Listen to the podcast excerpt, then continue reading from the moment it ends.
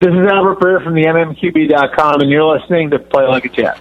From Joe Namath's Super Bowl guarantee. I got news for you, buddy. We're going to win the game, I guarantee it. To Ryan Fitzpatrick's contract holdout. Ryan Fitzpatrick, he has not shown up at camp. Where are we with Fitz versus the Jets? And everything in between. They froze. It appeared that Marino was going to try and stop the clock. Instead, he connected for the fourth time with Mark Ingram. And it is juggled and caught by Jumbo Elliott. This is Play Like a Jet, your weekly look back at some of the best. New York Jets are the world champions. They have upset the Baltimore Colts and beat them handily here today. And worst. Vince Wilfork is going to throw Brandon Moore back into his quarterback. He's going to fumble the football. Mark Sanchez not expecting it, and it was the backside of Brandon Moore that knocked the ball out. Moments in New York Jets history. So get ready to hop in your DeLorean and take a trip back in time. Are you telling me that you built a time machine out of a DeLorean? For an in depth look at the most memorable games, seasons, players, and events in the history of Gang Green. It's time to play like a Jet. Play like a Jet. What does that mean? With your hosts, Scott Mason and Big John Sparapoulos. Welcome to Play Like a Jet, your weekly look back at the biggest moments in New York Jets history. My name is Scott Mason, alongside my tag team partner, six foot two, two hundred sixty-five pounds, and if he was still playing, he'd easily be the best pass blocker in 2019 NFL free agency, Mr. Big John Sparapoulos. What's going on, John? Scotty, the best intro in the business. Appreciate it. I'm doing pretty well. Uh, yeah, it looks like the big game's finally over. Uh, time time for the off season. Yeah, the big game's over all right, although the game didn't seem all that big to me. I know people are trying to spin it as some sort of defensive masterpiece, and I guess on some level that's true.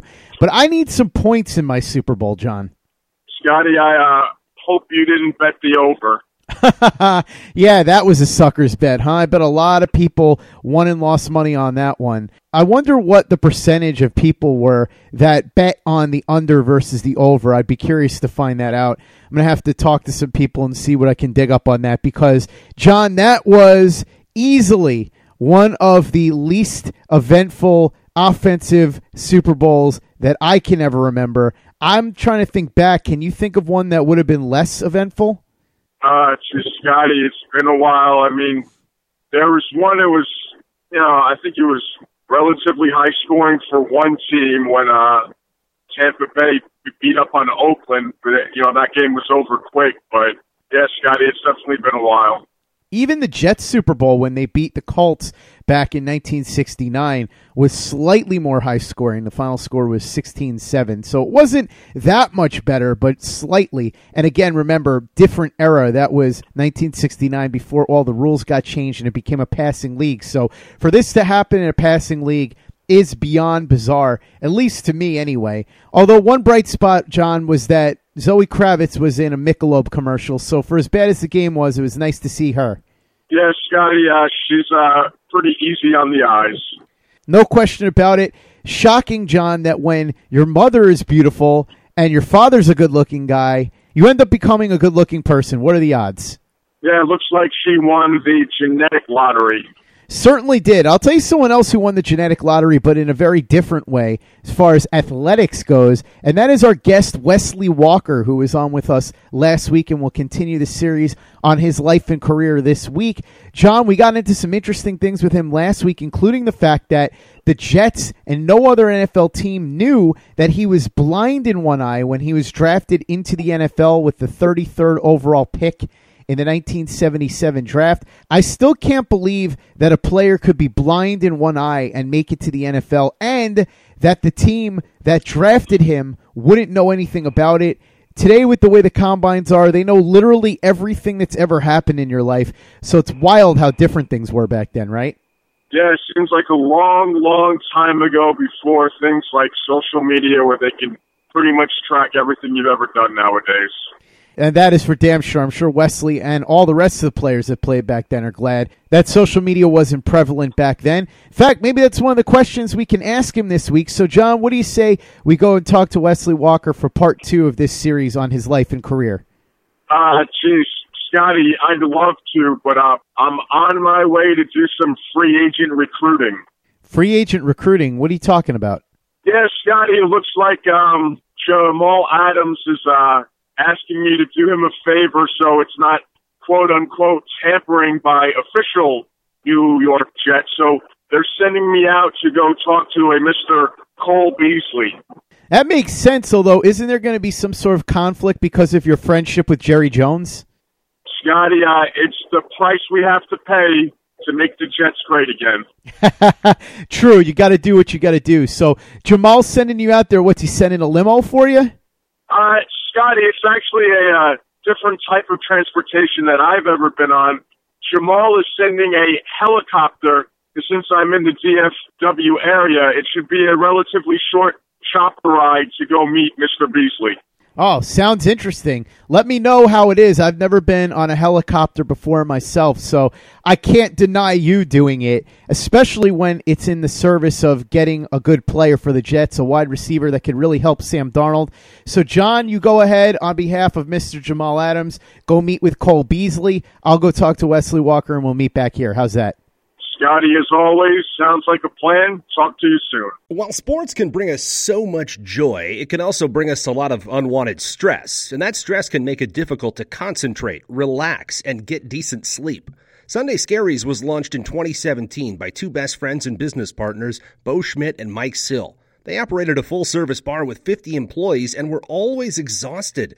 They tried all kinds of products, but they didn't work. Then they started experimenting with CBD. They loved the effects and regained control of their days and nights, but they wanted better CBD products. So what they did for themselves was specially formulate CBD gummies with vitamins D3 and B12 that were super consumable, easy to take on the go, and effective. Long story short, their specially formulated CBD products and vitamins helped relieve the overwhelming angst they felt on a daily basis. So in July 2017, they named the company Sunday Scaries and began sharing their products with friends and launched their online store at sundayscaries.com. With tens of thousands of customers, monthly subscribers, and a 100% money back guarantee, Sunday Scaries has always been on a mission to transform a worrisome nation into a chill one. And right now, we have a bonus for you. Get 25% off all products at sundayscaries.com when you use the code OVERTIME. Again, 25% off all products at sundayscaries.com when you use the code OVERTIME. This is the Overtime Podcast Network. Wesley, last week you talked about two of your coaches, Dan Henning and John Idzik, and I want to ask you a little bit about them, especially John Idzik, because John Idzik's son would later return to the team as the general manager in 2013, had a bit of a disastrous tenure and was kind of run out of town. But I wanted to know if you had any interesting memories of John Idzik's father, John Sr., Dan Henning as well, and if you had any memories of the younger Idzik who would later go on to be the general manager hanging around the team, because that's a really interesting story and kind of a way that it came full circle that his father was a coach in the 70s and he ended up becoming the general manager many years later.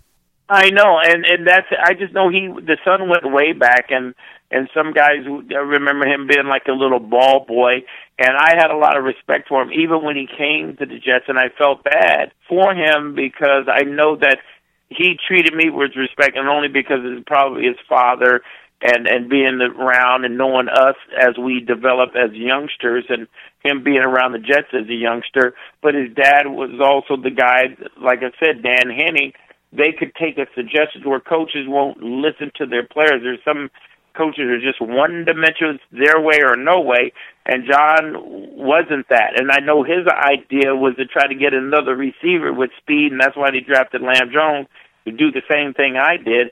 But unfortunately, when Walt Michaels got fired, he got these other coaches in there. They didn't develop his confidence. And I tried to tell Lam, I had a coach here who would say, uh, "You're going to catch more passes, you're going to drop." Uh, they they wouldn't just yank you out to take your confidence away. And but then Lam Jones didn't work at his craft. You know, he lost a lot of confidence, and so it takes a coach. And I used to tell people all the time, if I'd been Lam Jones's coach and if Richie Kotite would have been smart enough, he would have took him and worked with him and saw what I saw in him. And I, Lam Jones was the best I've ever seen. A guy that can run, that the speed that he had, that I knew he could catch. He dropped some stuff because he never developed his confidence. But I seen him make these heck of a catches in in practice. And if you can develop that, and do it once, you can do it all the time. It just takes practice. They never got to that point. But as a coach, you have to see what's inside the player and what they can do and develop it. And that's what a coach is supposed to do. Unfortunately, I care. I don't care if it's on pro level. You don't get that, and that's what John Idzik for me. Uh, that's what um, uh, Dan Henning did for me. And they could take uh, uh, uh, some advice or give you some input, which most coaches will not do that. Which I think is a detriment to not only themselves but the team, but you should listen to your players. You should be able to help. And what gets me with all the coaches sometimes you don't develop a relationship with a lot of the, the coaches, especially the head coaches, and you don't find out till till after you're retired, and you can have a personal relationship with them.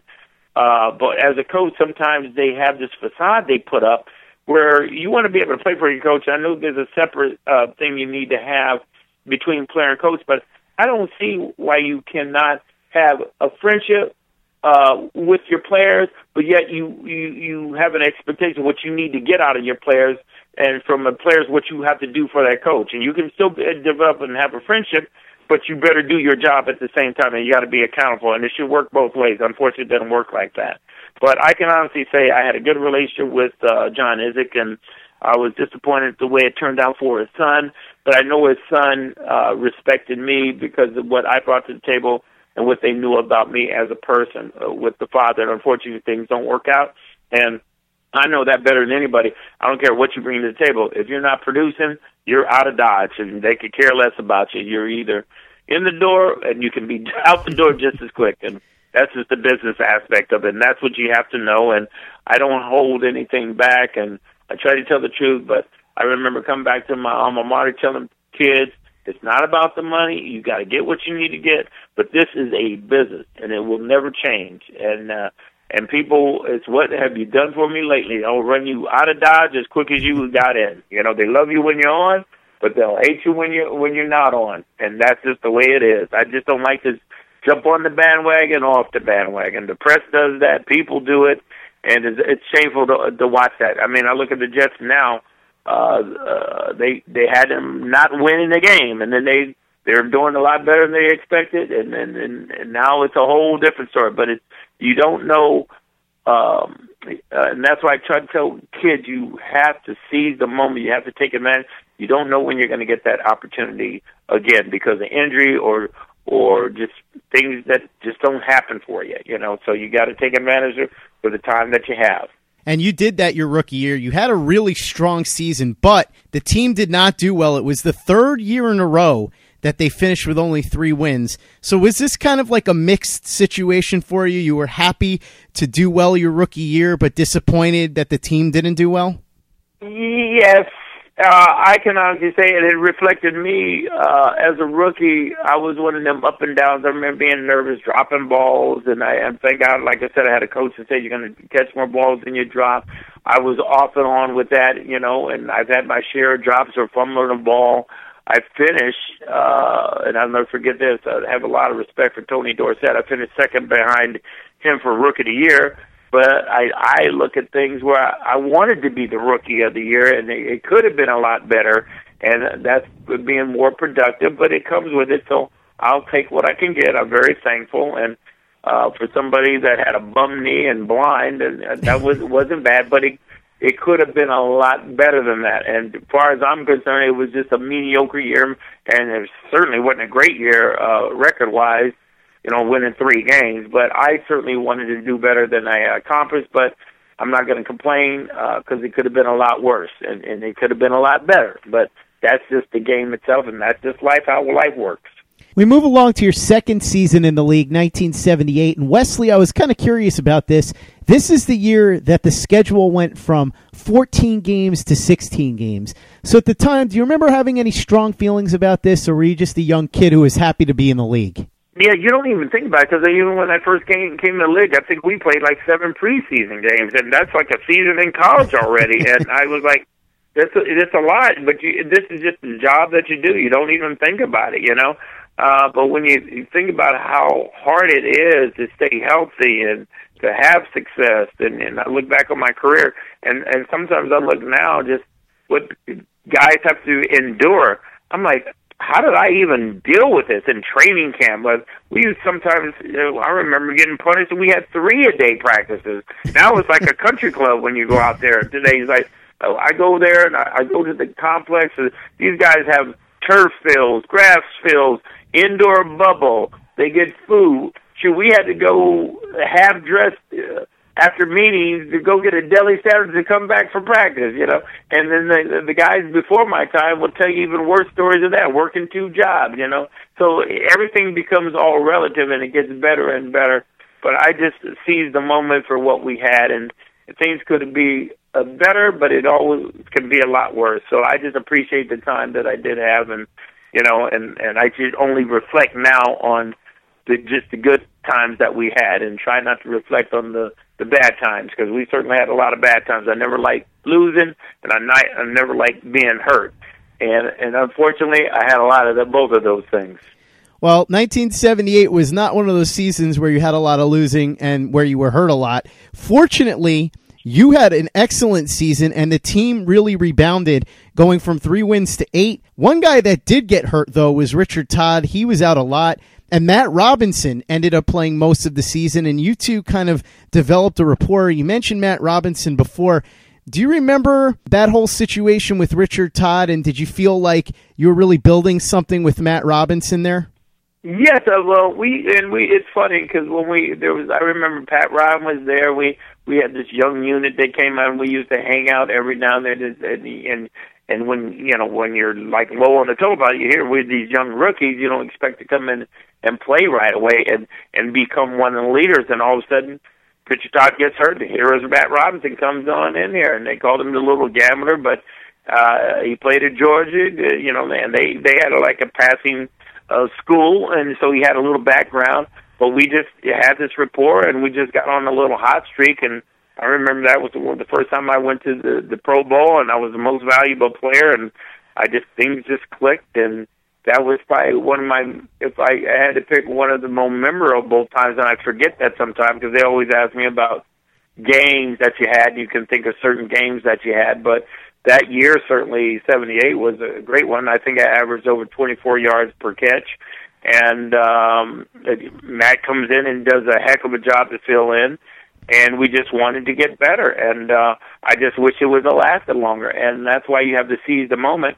And here it is. You know, uh, things happen, and and that all changed with Matt Robinson and the team too. You just don't know when you're going to get that opportunity, so you got to seize the moment as you did. And that year we we did the best we can, and we we got we were very productive. Hey guys, Greg Peterson here with the Baseball Betting Podcast. As we know, the MLB season is back in our lives. It's going to be a 60 game sprint unlike anything that we've ever seen before. And I'm going to be giving you picks every single day, seven days a week with Major League Baseball. We're also going to be keeping up with the KBO as well. If you like baseball and you like being able to make some money, subscribe to the Baseball Betting Podcast with Greg Peterson on Apple Podcasts, Google Play, Spotify, Stitcher, TuneIn, or wherever you get your podcasts.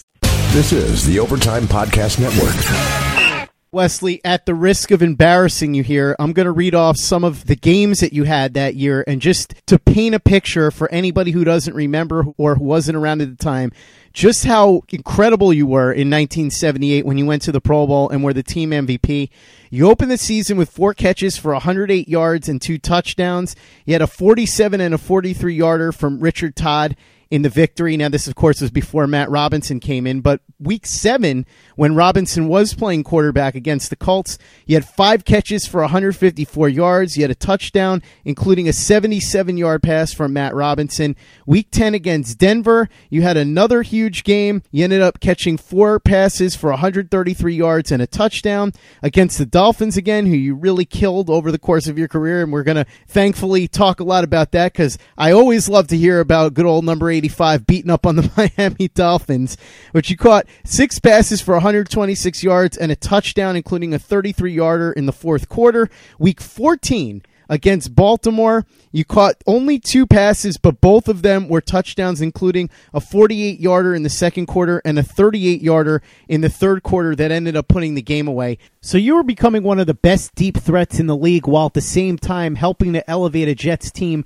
from three wins the year before to now eight wins in 1978. This had to be awesome, right? Because now you're becoming a major success not just on an individual level, but you're helping the team reach broader success too. It's definitely a credible uh, feeling, and it's something that you don't expect, and it's almost like a dream where, or you have a goal, and and you want to be at a certain level, and when you talk about being MVP of the team and that you're being voted by your teammates, your peers, that's just a just a great, great feeling. And it just doesn't happen. And when it happened, I was like, I just, I mean, I thank God. I was just remember, you know, when they, when they, when I got voted the most valuable player, and you're, you're, you're, you're, you know, just one of the focal points. You're, you're the press are asking you all these questions, and you just can't describe it, and it just makes you want to cry, and it's a good feeling. And when you you, I, I remember when I broke the thousand yard mark. I mean, I can't believe this is happening, and you're doing it on the best stage of your career in your life. You know, I mean, I, I in high school I never lost a game. I thought that was the premier thing. And then in college, I'm thinking I want to I want to reach some goals. And I remember I had a 289 yard game, and I wanted 300. But you you look at those things like things that that don't happen very often, and certainly you know being most valuable player, going to the Pro Bowl, uh, you know having a, a thousand yard career, and certainly average over 24 seven uh, a catch, and and I prided myself in doing something with the football because I didn't get the ball like a lot of these receivers that would catch back then 80 90 balls you know and then now the standard is almost a 100 balls. I never got that. Thing i thought i think i caught sixty something in my career that as a career high, you know. So I always had to do something with it, but I was able to turn that into success where you that put you on the upper echelon of receivers and it was like almost still like you know you can do this, but it was still shocking at the same time and it's like a dream because you know this doesn't happen and then when it happens to you you just say oh my god i can't believe this is happening to me. And and just as the bad stuff happens i remember getting surgery my senior year. I didn't think i was invisible but this is not supposed to happen you know? And and that's what i felt at that time. How is this happening that this is too too good to be true.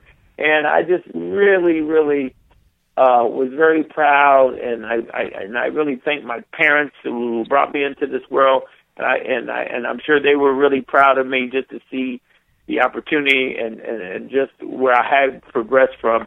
And I'm, I'm telling you, it was just no better feeling. You know, I don't know what this is. It's just like scoring a touchdown every every time, but it's that feeling that you get of being successful and just reaching the pinnacle of a height where you, nobody's ever gone before, and that you're able to reach. Unfortunately, you wish you could do that every year, and that's the unfortunate part. But that's something I wish. And, I, and when people say, "Do you miss football?" If I did that every year, and I remember some of my teammates that played, uh, or guys that played uh, against, you know, winning multiple Super Bowls, and you look at New England. That's a good feeling to do that all the time. Maybe I would miss it a lot more, but I didn't have enough of those seasons, you know. And you want to think of the positive things, but I remember the negative things that that came out of it. So I don't miss football, but if it was like that all the time, I, I would probably miss it a lot more. But I certainly cannot replace that year, uh, the feeling that you had, and I just remember sitting up in the front answering questions, and and your your your, your pictures on the front page of the sports page, and you're just in awe. Like I can't believe this has happened to me, and how much better uh, can this get? And I just really had to thank God for the success because I said I couldn't do it without Him giving me this ability. And I remember um, going back home when I was uh, visiting uh, after I, I came uh, uh, from the Pro Bowl, and I came home to church, and I remember getting baptized because I just wanted to thank God for what He's blessed me with, uh, and and I couldn't have done it without uh, my faith and uh, the ability, just my life, my parents, and I just wanted to give back, and and and I will never forget that moment. And that God given talent was going to be on display in 1979. You started out the season very strong. In week three against the Lions, you had six catches for 177 yards, which was a new career high. Week five, against the Dolphins. You got double teamed all game, but you still caught a 71 yard touchdown pass from Richard Todd with two minutes and 10 seconds to play, which proved to ice the game. And at this point, Walt Michaels, who is a bit of a character, comes out and says, You know, I told Wesley right after that, if you're only going to catch one pass, then that's the pass to catch. So before we continue on in the 79 season, we're now in season three with Walt Michaels. What are you starting to think about him? Is this a guy that you really want to play for for a really long time? What were your thoughts on him at this point? This is a funny one because, and this is when you talk about coaches and having relationships, and and Walt sometimes didn't come off being the brightest guy, and I got to know him a lot better uh, and and felt closer to him uh, when he retired and I was retired, we would make these appearances or you, you go to a game together and you're sitting there talking to it and you realize how sharp he really is. But as a coach, just like Joe Walton, the same thing where they they became head coaches, they become different people, and uh, sometimes people have to act a certain way or, or control things a different way. And I'll be honest with you, I never thought he was that bright uh, and he had a, um, a way about him that could be very gruff, and you didn't know really where he was qu- coming from. Very quiet, but it wasn't until after he retired and when I'm retired where we can have a, a decent and have a conversation. I just had a recent conversation with Walton uh, last week uh, because a friend of mine said he'd probably love to hear from him. She said he had a heart surgery and here's a guy that I didn't even end up on a good note with. And a lot of, uh, like Greg Buttle, uh, hates uh, Joe Walton. I don't hate anyone, even though we didn't see eye to eye on a lot of different things. And I barely spoke to him my last year, and I was really disappointed with him. Uh, but you know, this stuff is part of the business, you know. So, but I got on the phone to call him, and we can have a conversation, just like it would, you know, it, it feels good just to talk to your old coach or whatever. But I wish we would have that type of relationship as player coach, and that's the thing I don't understand about uh, coaches. And and I even listen on the radio about Joe Girardi and how the the, uh, the team may want a certain personality, and some some reporters think you have to have this guy that comes in who you don't have the guys dictate, the players dictate. You want a coach to come in. It doesn't have to be that way. It's a team. It should be related where I want to go through a wall for my coach, you know, but I also want to be able to have a relationship with him. Unfortunately, it doesn't work that, and everybody has their own philosophy, the way they they see things. But I I felt like uh, uh, you know um, Coach Michael wasn't a player's coach all the time in certain situations. Joe Walton became that sort of guy where it, when he was a coordinator, you would run through a wall. I used to love his speeches, but when he became head coach, he tried to control everything. It was a detriment, and you got you didn't even want to hear his speeches anymore. And then they, it just went through one ear and out the other, where you, it would just became redundant, and you didn't believe a thing he ever said. But people change, and there's a way that you can be, I think, as a player and a coach together where you both understand each other. Unfortunately, it doesn't work like that. And and when you go through this the first time and you have your certain opinions, and a lot of times coaches come in, they will have a predetermined idea of what you are all about without getting to know you, or they may hear from a trainer or somebody in the front office that don't even really know you, and a coach makes a big mistake. Instead of getting to know you as a player yourself before you pass judgment or make judgment on a player, and and that's also a big problem. But we have to do that as players as well as the coaches. You know, getting to know each other and give people chances, and that's the only thing, uh, as far as I'm concerned, with any coach, is just having a communication factor where you're on the same page, and and and it becomes disruptive as a team when you're not on the same page, and that's what happened to us a lot. 1979, Walt Michaels said that line to you, but he also had another line, and I thought this was worth sharing. Seahawks cornerback Cornell Webster blocked a punt by Chuck Ramsey that led Seattle to score in a 30 to 7 Seahawks win. And afterwards, Michaels called Ramsey out in front of you guys, apparently saying, I can fart farther than you can kick. he he wouldn't mind saying anything he felt, and that was just Walt Michaels. And it's funny you mentioned Chuck Ramsey. I just seen him about a month ago at, uh, or I guess it was uh, over the summer when we had our Legends weekend uh, during the the summer, and he came in, and he's a good guy. He's got that accent. He can tell you funny stories, and he's probably one of our better punters. And he, he had his success, but he also had his uh, his off night too, and that's just the human nature. I remember I had my um, my my first kid, and uh, and oh, my first or second, I think it was my first kid, and um you know you're up all night and and you're going to the hospital and then you got to go fly to a game. And then I remember I forgot who we were playing but I ended up pulling my hamstring a little bit and the coaches are looking at you like you did something wrong and you're trying to blend everything together and you got a lot of stuff going on. That's what the fans don't realize that goes on and then it becomes a rift between you and the coach and everything else. But you have bad days and bad nights sometimes you know that's just the long and short of it. But with the success, you got to take the good, and with the bad, you got to take the bad. You know, and that's just all part of the business.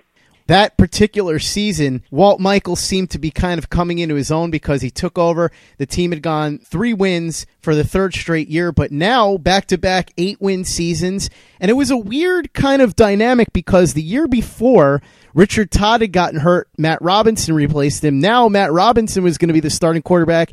He gets hurt and Richard Todd replaces him. So, what was going through your mind at this time with this quarterback seesaw?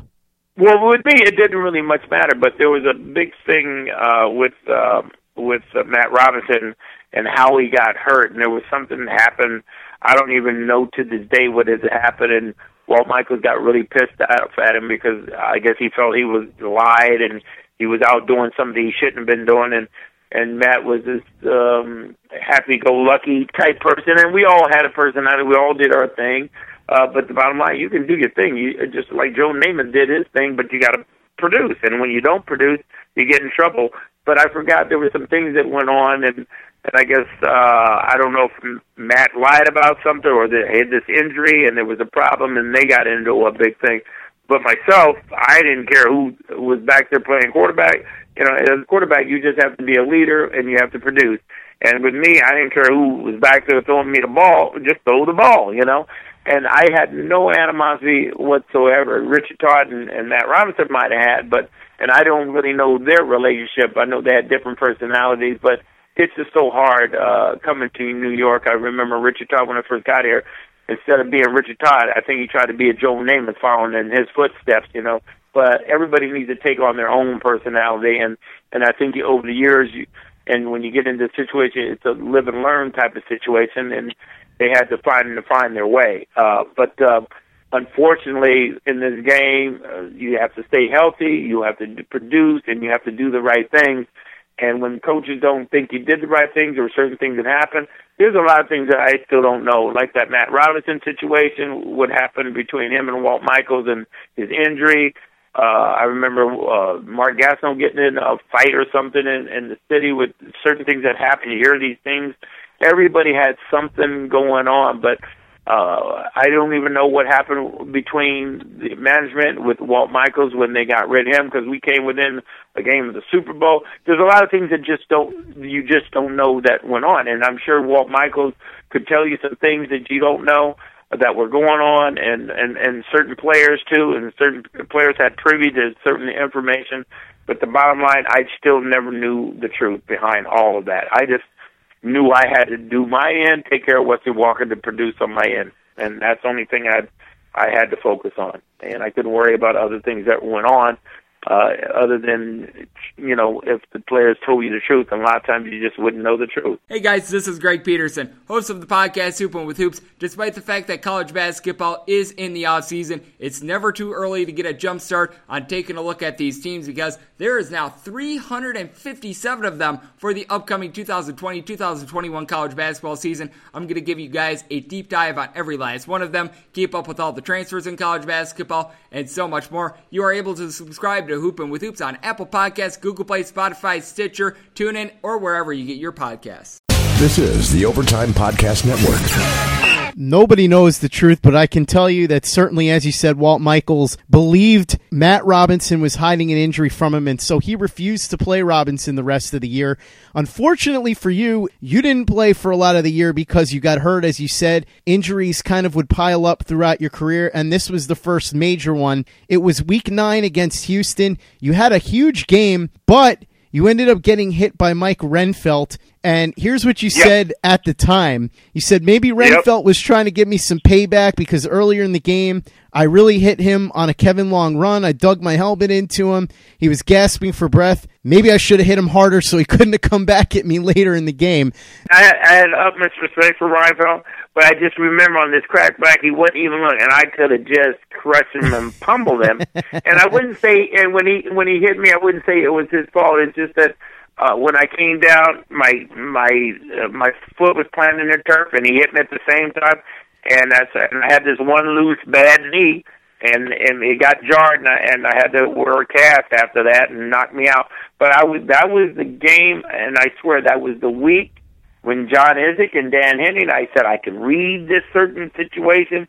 I'll remember. I'll never forget it. I said I can run any pattern we want to. I have an answer for it. So if you it, just give me a chance, and we'll just run an option on it.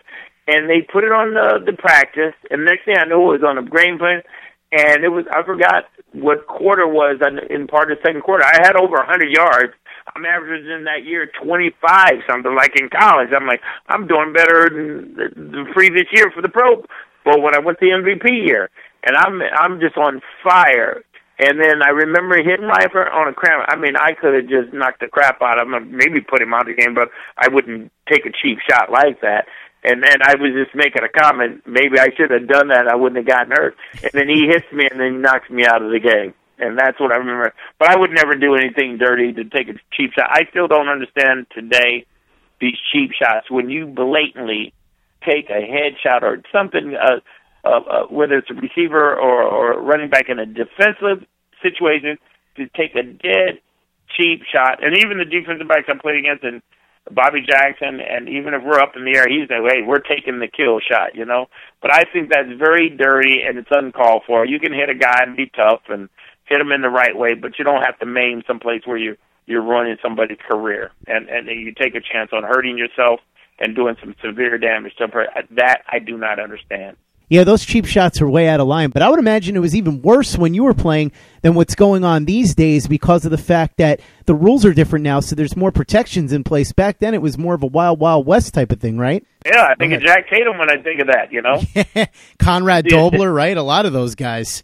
Yeah, I kind of there's a lot of them, but I watched guys before my time, like Ray Nitschke. I was a big fan of him, and Dick Butkus was watching some of them tough guys. We and this guy that played for the Eagles, Bill Bergey. I used to hate coming over the mill. It lights you up, you know. And my guys in practice, Bobby Jackson, Jerry Holmes. That's why I end up uh, uh, almost paralyzed in practice with Jerry Holmes. That, that's what led to my. Uh, I, I didn't tell you before. I had neck surgery after my career in 2007. I got 14 screws and plate and cage put in my neck. You know, it's crazy.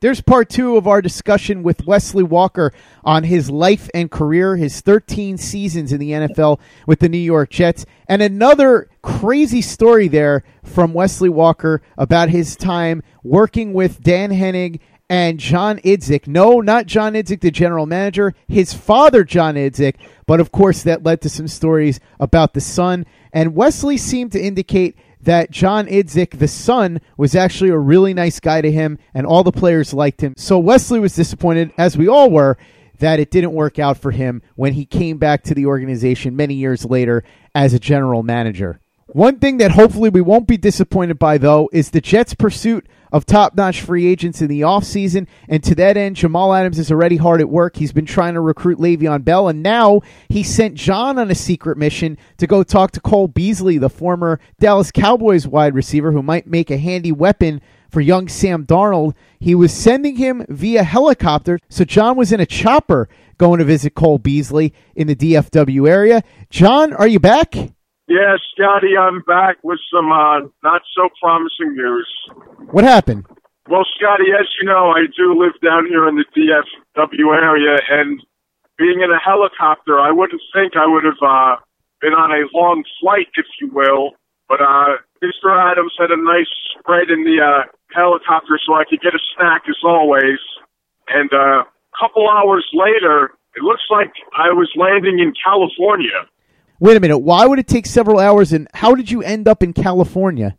Well, Scotty, uh, once once we landed, I uh, was talking to the guy flying the chopper. I said, uh, "I'm a little confused, uh, as always. I think we went a little too far." He goes, "No, you're meeting with Mr. Beasley's right here in California. I have you down to meet with a Michael Beasley." oh, I took you to the wrong Beasley. How did that happen? Scotty, it beats me. Uh, it, it's my fault. I was snacking on some delicious Chick fil A, and before I knew it, I should have said, hey, I think we went too far. Can't blame you, John. Chick fil A just makes everything stop and you don't pay attention to what's going on around you. That's how good Chick fil A is to eat. So, unfortunately for you, you didn't get a chance to meet Cole Beasley. But is Jamal Adams going to reschedule a time for you two to link up? Scotty, it looks like we're going to try again as early as uh, next week. Hmm, to be continued. I guess we'll talk about that next week. We'll also talk more next week to our guest, Wesley Walker, about his life and career as we get into part three of this series. And I know Bart Scott is really looking forward to that, aren't you, Bart? Can't wait. Thanks, Bart. Football season's over, so I'm kind of afraid of what your show is going to turn into on the radio, but I got my fingers crossed for you, buddy. Just watch a little more baseball this season, watch some more NBA. Maybe things will go better for you. I can't guarantee it, but I'm just saying that's probably your best chance. That's going to do it for us this week. Before we go, just want to say thanks so much to our man, Alan Schechter, who's the producer of this show. And he's also the one that booked Wesley Walker for this series. So if it wasn't for him, you wouldn't be hearing any of this. You can catch his work over at EmpireWritesBack.com, covering all things New York sports, including our Jets. So if you don't have it bookmarked, go ahead and do that right now. Check out Alan and his great work at EmpireWritesBack.com. Also, if you haven't subscribed yet to the podcast on iTunes or wherever you download your podcast, please go ahead and do that. It makes things a lot easier for you, and it's obviously a lot better for us because then our feed is right there. And also, if you haven't left us a review on iTunes yet, please go ahead and do so. Really appreciate it. We're at about 80 ratings right now. We'd love to crack 100 sometime soon. The more positive ratings we get, the more visibility we have out there in the Jets podcast market and the better guests and better shows that we can keep bringing you on a daily basis here on the Play Like a Jet feed. So if you could go ahead and do that, we'd really appreciate it. Remember, it doesn't take a lot of time, it doesn't cost any money, but it helps us out a lot. So please, if you could, give us a five star review over on iTunes. With that said, my name is Scott Mason. My tag team partner is Big John Spiropoulos. And John, I believe you know there's only one way that we can end this show. Scotty, that's right. A pleasure as always. And who knew there was more than one athlete with the last name of Beasley? Click, break it down. One, two, three. And the home of the Jets.